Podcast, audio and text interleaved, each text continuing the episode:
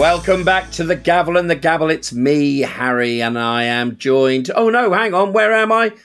I'm at Windsor Auctions. And where are you, Simon? You're at Windsor Auctions, Harry, because I'm in deepest, darkest, lovely Devon at Lyme Bay Auctions. It's Simon here from Devon. How are you, my friend? I'm very well, although we have spent an inordinate amount of time together in the last. I'm going to say I'm going to say too much is what I'm going to say. Definitely too much, Harry.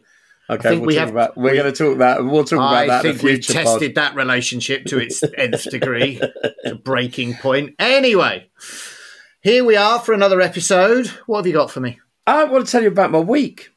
Oh, I went. I went to a, do a talk at U3A. What's that then? And U3A, they're a na- nationwide organisation.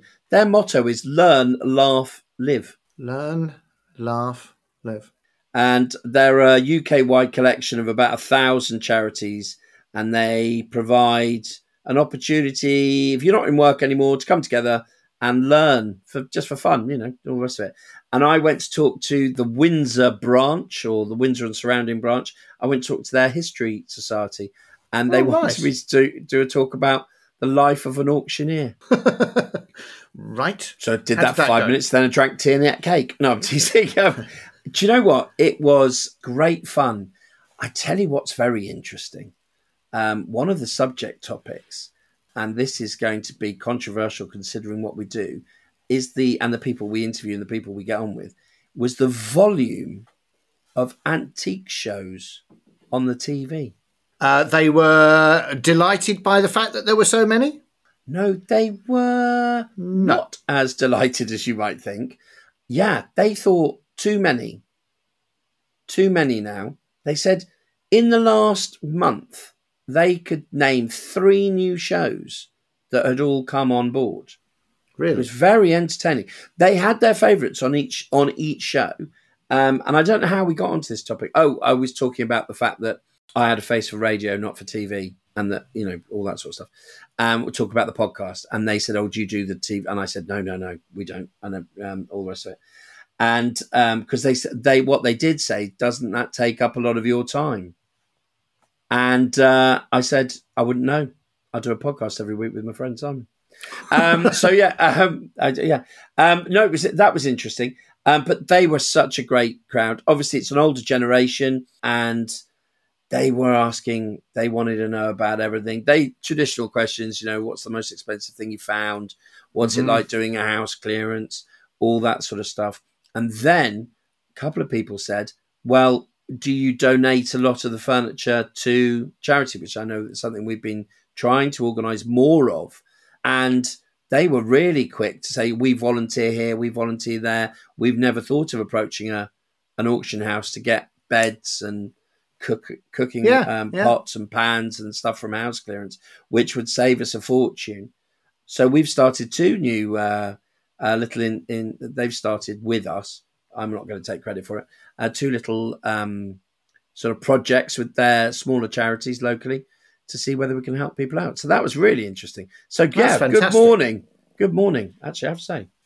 Do you know what? That is good because I, you know, when we're out doing house clearances and quoting for house clearances, we do get a little bit of resistance from people saying, "Well, you're not really going to recycle all the kitchen equipment." Yeah, we are because there's nowhere else to put it. People don't. They're not looking for it.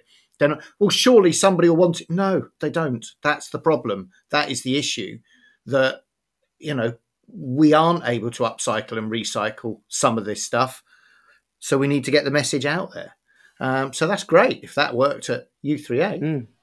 Uh, what was interesting is I also um, some of the people had known of me, um, and one of the people and so I'm in my mid 50s, and one of the ladies came up and said, You were at nursery uh, with my daughter, and uh, you could definitely do with losing a few pounds. And that was as I walked towards the stage. to lovely. to my lovely crew. I went, hmm, that's not that's not dented my confidence at all. Here I go. I'm sure she shouldn't put herself forward for the warm up. She act. was I tell you what, I did regale everybody in the room, but I was chuckling away, going, "That's the problem of growing up and working in the same area, isn't it? That people yeah. have known you or recognise you for a long time." But uh, yeah, no, it was uh, it was good fun. Now we're giving the pod over, are we, we not? Are. We are to an interesting and emotive topic. And uh, we're going to give the pod over, and it's all about the chemical flame retardant consultation.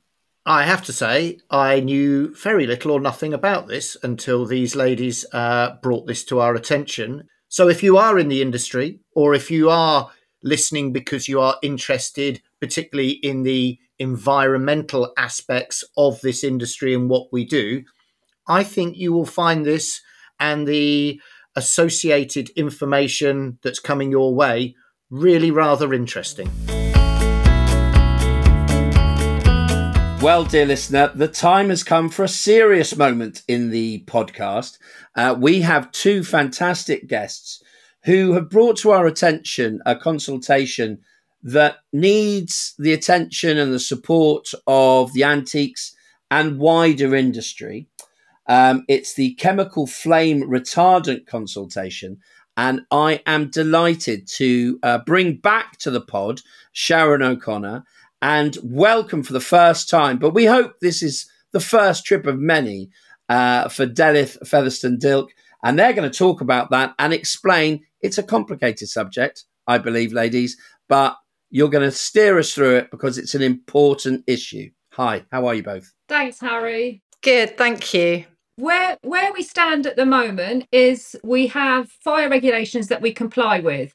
Now, there is a proposed legislation, and Delyth, who is a former lawyer, will correct me if I'm wrong, but it's a proposed draft legislation to change the rules which which are well needed. However, we feel that they haven't taken into account the circular economy. They haven't taken into account pre-loved furniture. They're very heavily weighted towards new furniture from big furniture brands, and it's missed a whole section of the industry out.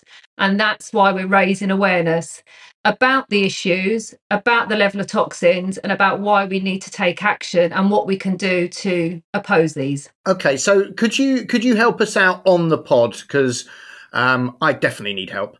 Uh, we all know that. Um, but if you could give us an overview as to what these changes are, and of course, most importantly, how that's going to affect uh, the upholstery business and the second-hand furniture business. Well, currently, all furniture has to comply with this fire safety legislation, but there are serious doubts that it actually creates any real fire safety.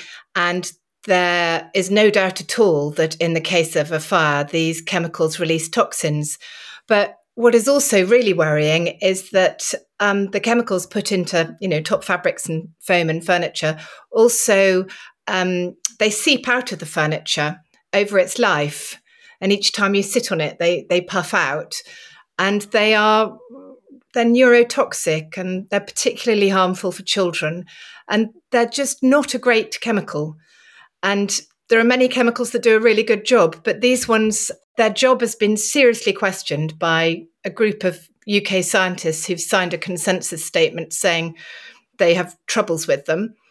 And we're not sure they're doing any good. So that that is my main problem.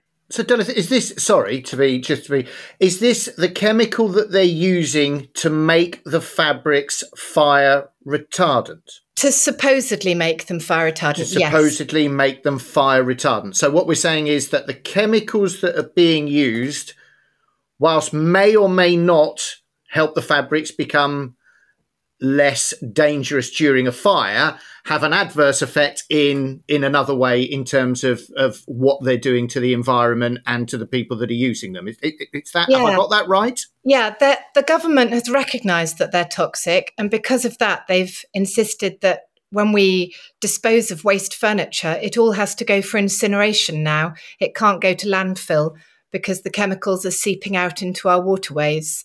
So the government are recognising the problem, but I think in this legislation, they're not dealing with it as well as they could do.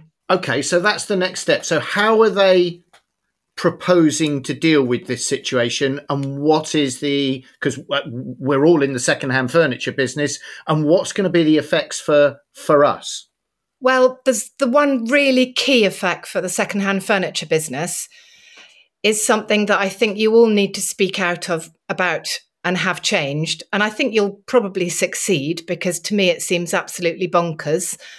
And that's a technical legal term. Um, and, and, and that is that if there's no fire label on the chair or sofa and it's post 1950, you can't sell it.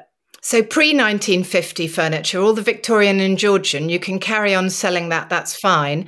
But for anything that's post 1950, so all of the Arne Jacobsen, Hans Wegner, the beautiful, beautiful era of mid century modern, according to what's written there at the moment, it looks like those can't be can't sold. be sold at all. Not unless they've got a fire label on. And I must admit, in 10 years as an upholsterer, I don't see that many fire labels still on furniture I deal with.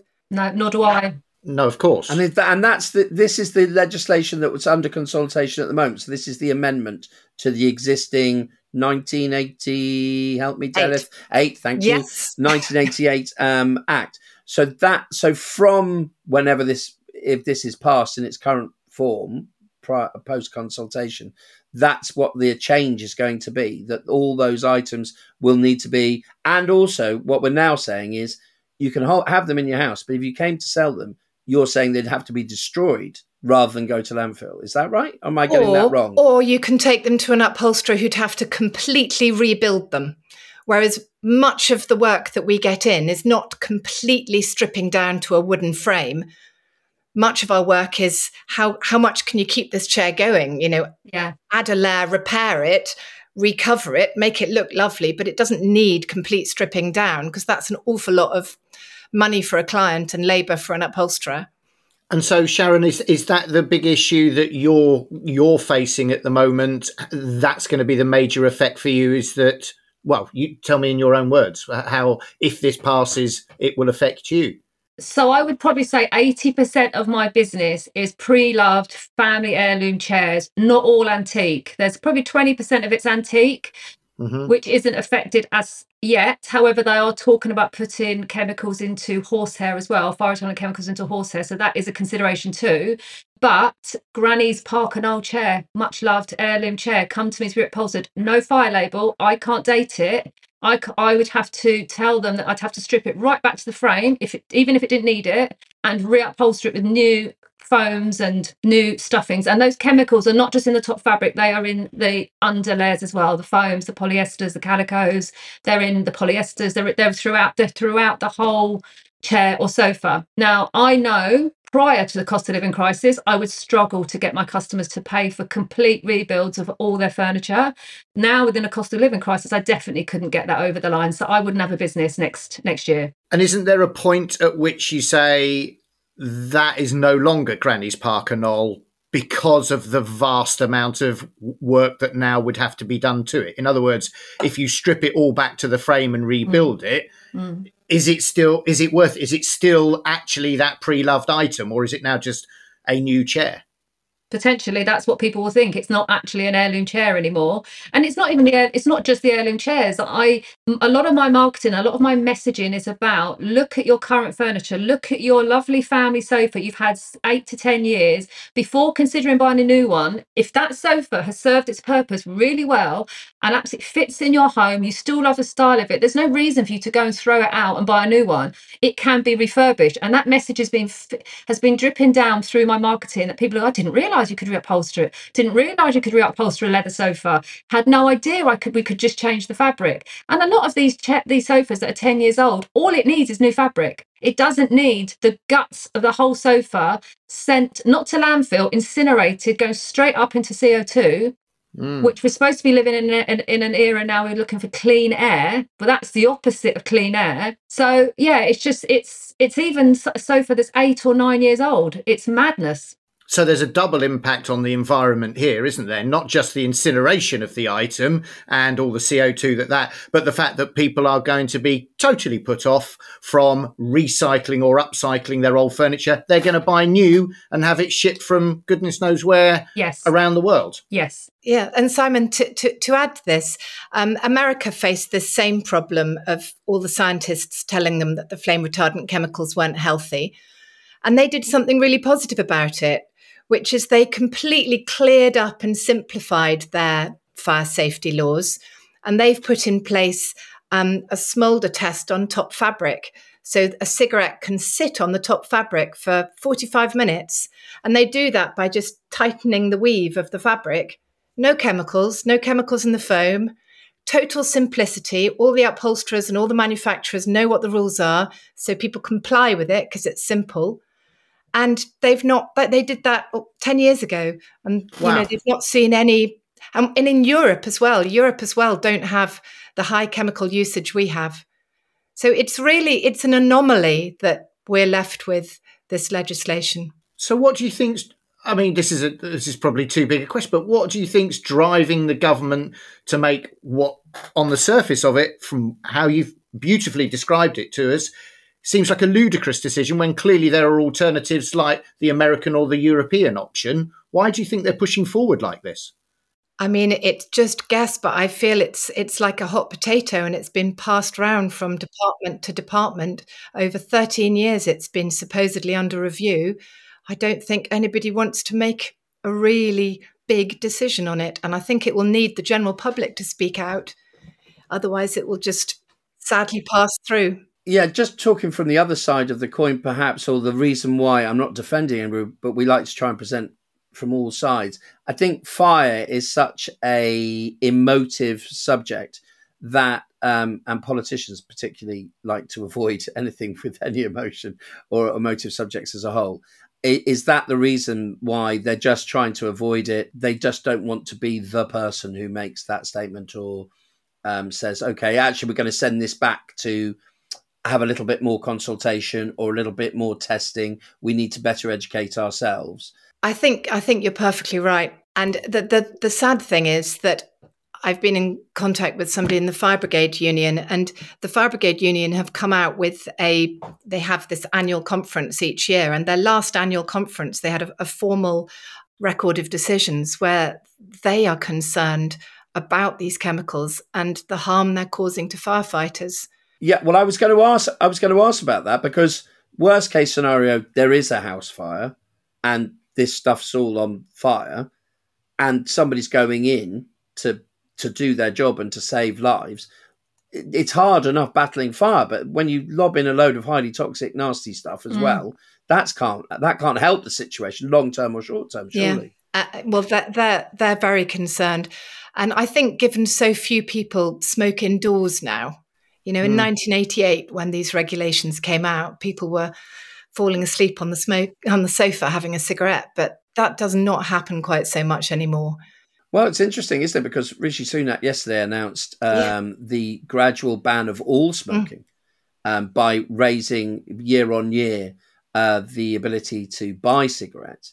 So it sounds to me like you need more joined up. It needs to be more joined up thinking. I'm not saying that you know we need to have fire prevention. Don't get me wrong, this is exactly the point that that it needs to be joined up thinking, working with the fire brigade and assessing the real life practical fire risks and seeing what exact steps can be taken, not just thinking that you solve all problems by pumping chemicals into sofas because you don't. Mm. And there are some really good practical steps that can be taken that would make an even more meaningful difference. But even though we've got much more chemicals than Europe. We've got no better fire death statistics. They're the same. Like Delyth, you've you've done the research, so um, that's the uh, you know that's why we've given you the platform so that we can open this debate. Um, just as an aside, we are we open the debate like we did with Ivory and that sort of stuff. So if you've got um, opposing views or um, you want more information, do get in contact. Delyth, we're going to put some uh, links in our show notes, uh, I believe, episode notes. Um, David will take care of that, producer Dave um, about the website you've set up, um, pointing people in the direction. Do you want to tell us a little bit about that? Well, I just would encourage people to respond to the consultation. And if you're concerned that furniture can't be resold, or if you're concerned that the upholsterers really are going to have very little choice except for using chemically treated um, fillings, or if you're concerned that we as a country are taking this approach rather than following Europe or the Americans, then yeah, no, I, I encourage you to to give your view. And what's the address of your website? It's uh, eco-chair.co.uk. Lovely job. Okay, so th- that'll be in the uh, episode notes. Uh, go there, and it will point you in all the right directions. And it's a really, uh, it, it's you know, you need to need to have a look at it. Don't you think, Simon? I absolutely do think that, and I think it's it's a concern that that what the ladies are saying is there is no doubt we want fire safety. There is no doubt we want protection for families, for for uh, the children, our children, and all the rest of it. However, there is simply a better way to potentially tackle this problem that isn't going to impact a the environment and b the livelihoods of people who rely on this industry. Um, yeah. and it's and it's a very green industry, and it's so it's simply that there's a better way to go about this that yeah. ticks all the boxes rather than this current what seems like a very heavy-handed approach. Is that is that a fair summation? Very fair. Brilliant. Yeah, and also just as a note as well, they are removing the toxins from baby products like cots and prams. So as it stands today, they're still in cots and prams. That is being removed. However, we don't just put our children and our pets in cots and prams. They're on mattresses and sofas and chairs within our home environment. So we're taking it away from one area, but we're leaving it in a huge other area. So to to to sort of just start to wrap it up, people need to come forward and support this campaign and they can primarily the action is to go to your website, read up about it, and if they feel strongly enough, support this action. Is that right? And Delyth has made it really simple. She's made it really simple on how you can oppose it. It's not quick. It's not. It's not. It's not an e-signature. It will take twenty minutes to put an opposition in. But the more that do it, the more it will get noticed. Fantastic, fantastic, Harry you want to wrap this one up? Because it seems like a rather important topic for us as well, owning two auction houses, trying to make a living out of recycling and upcycling furniture. I, well, absolutely. I mean, I have looked at the uh, website because I, I, was lucky enough to get a message late at night last night. It was my bedtime reading. Um, and Delyth has done an amazing job of making it, because it's none of these things are easy, in wrapping up, what we I would draw your attention to, and this is going out on Monday, the 9th of October. Uh, Delyth, what is the date for the end of this consultation, which has sort of taken everybody, but well, taken us by surprise? What's the date? 24th of October. 24th of October. So you've only got until the 24th of October to read up on it and get your uh, objections or make a considered opinion um, about this issue. But I, um, I can only thank both of you for drawing it to our attention, and Sharon uh, for being, you know, your usual quiet, retiring self, and um, getting hold of me and saying you will be doing this, won't you? Basically, is how this worked. Very difficult to say no. I think there is a whole tranche that won't realise that the whole second-hand industry it impacts massively. Auction houses, antique market, it, it affects us all. eBay, Vinterior, all of these brands that sell furniture that is not all antique. A lot of it is mid-century. It's very ambi- it's it's it's very worrying if it goes ahead in its current state. It needs it needs more thinking, doesn't it? Um, thank you so much to the pair of you for joining us. Um, I know uh, that you will come back to us. Um, I hope um, later in the year or beginning of next year with an update on where we're up to, what's happened, um, your thoughts on whatever does get through, because that's what our listeners like to hear. And thank you so much for joining us. Thank you. Thank you. Thank you so much. Yeah, thank you for drawing this to our attention, ladies, because I've got to tell you, I don't know what my excuse is, but I didn't know anything about this until now. And I'm so glad that you have brought brought this to our attention and we will certainly look deeper into it ourselves as well. So thank you very much indeed. Thank you. Well, Simon, mm. Delyth and Sharon, they uh, they're banging the drum for obviously uh, a, a, situation that they feel very passionately about. Uh, just as an aside, uh, Delyth wanted me to mention that she has provided us with lots of links that will be in the episode notes so that people can better educate themselves on current legislation, consultation, the whole nine yards. So that's there. But what did you think? Is there is there an issue here as well that we can discuss without them? That uh, did you know about this before the ladies brought this to our attention? No, no, no. If we had thank you, interv- yeah. yeah, if we hadn't interviewed Sharon before, and she felt that she could uh, reach out to us and say, "Can you give us fifteen minutes on the pod to yeah. chat it through and draw?" Because they're literally looking for any way of drawing it to people's attention. And like all these things, it's all a bit no disrespect to anybody, it's all a bit rushed, it's all a bit last minute because I think you know it's just sort of come across, uh, come across, uh, uh, uh, upon them in, uh, because it's you know late. It's late for us all. But what I'm saying is, Harry, is this will massively affect you and I and our auction houses and what we can and cannot sell, and therefore our revenue and our bottom line. And I suspect we're not the only auctioneers in the land that knew nothing about this.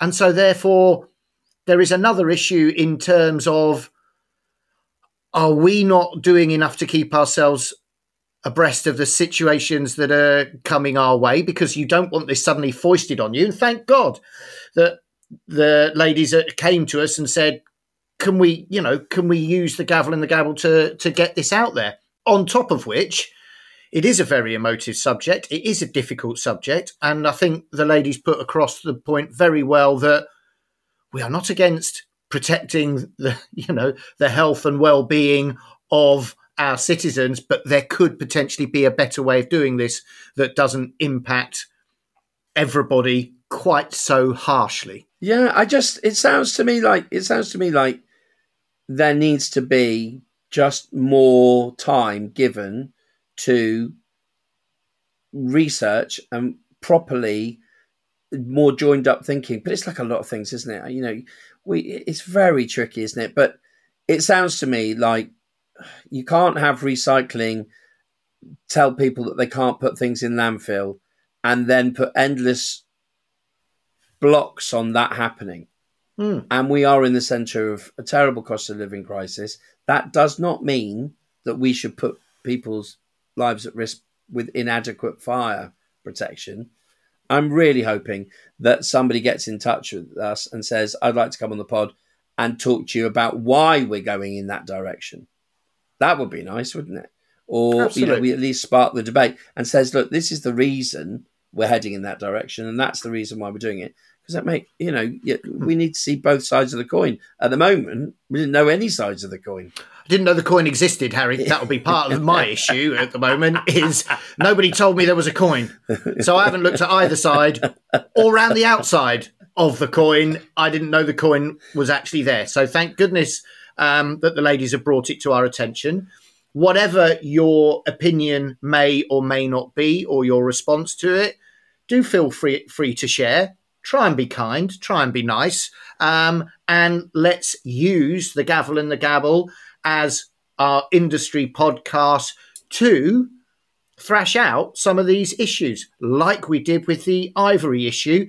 This to me also seems like an important issue that we should be all looking into and understanding how it affects us, the environment, the planet, our citizens, and our business going forward before we end up with it foisted upon us with no say whatsoever.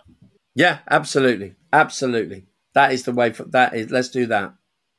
Um, mate, I'm seeing you in a couple of days. We're going to record another episode, I believe. Um, so uh, stay well for that period of time. Look forward to it, my friend. And uh, I think it's been an interesting day. I've learnt a lot. Hasn't it? Hasn't it? Very thought provoking. I'm going to go away and do some thinking. There's going to be some research now. All right, buddy. Thank you, Harry. Cheers, pal.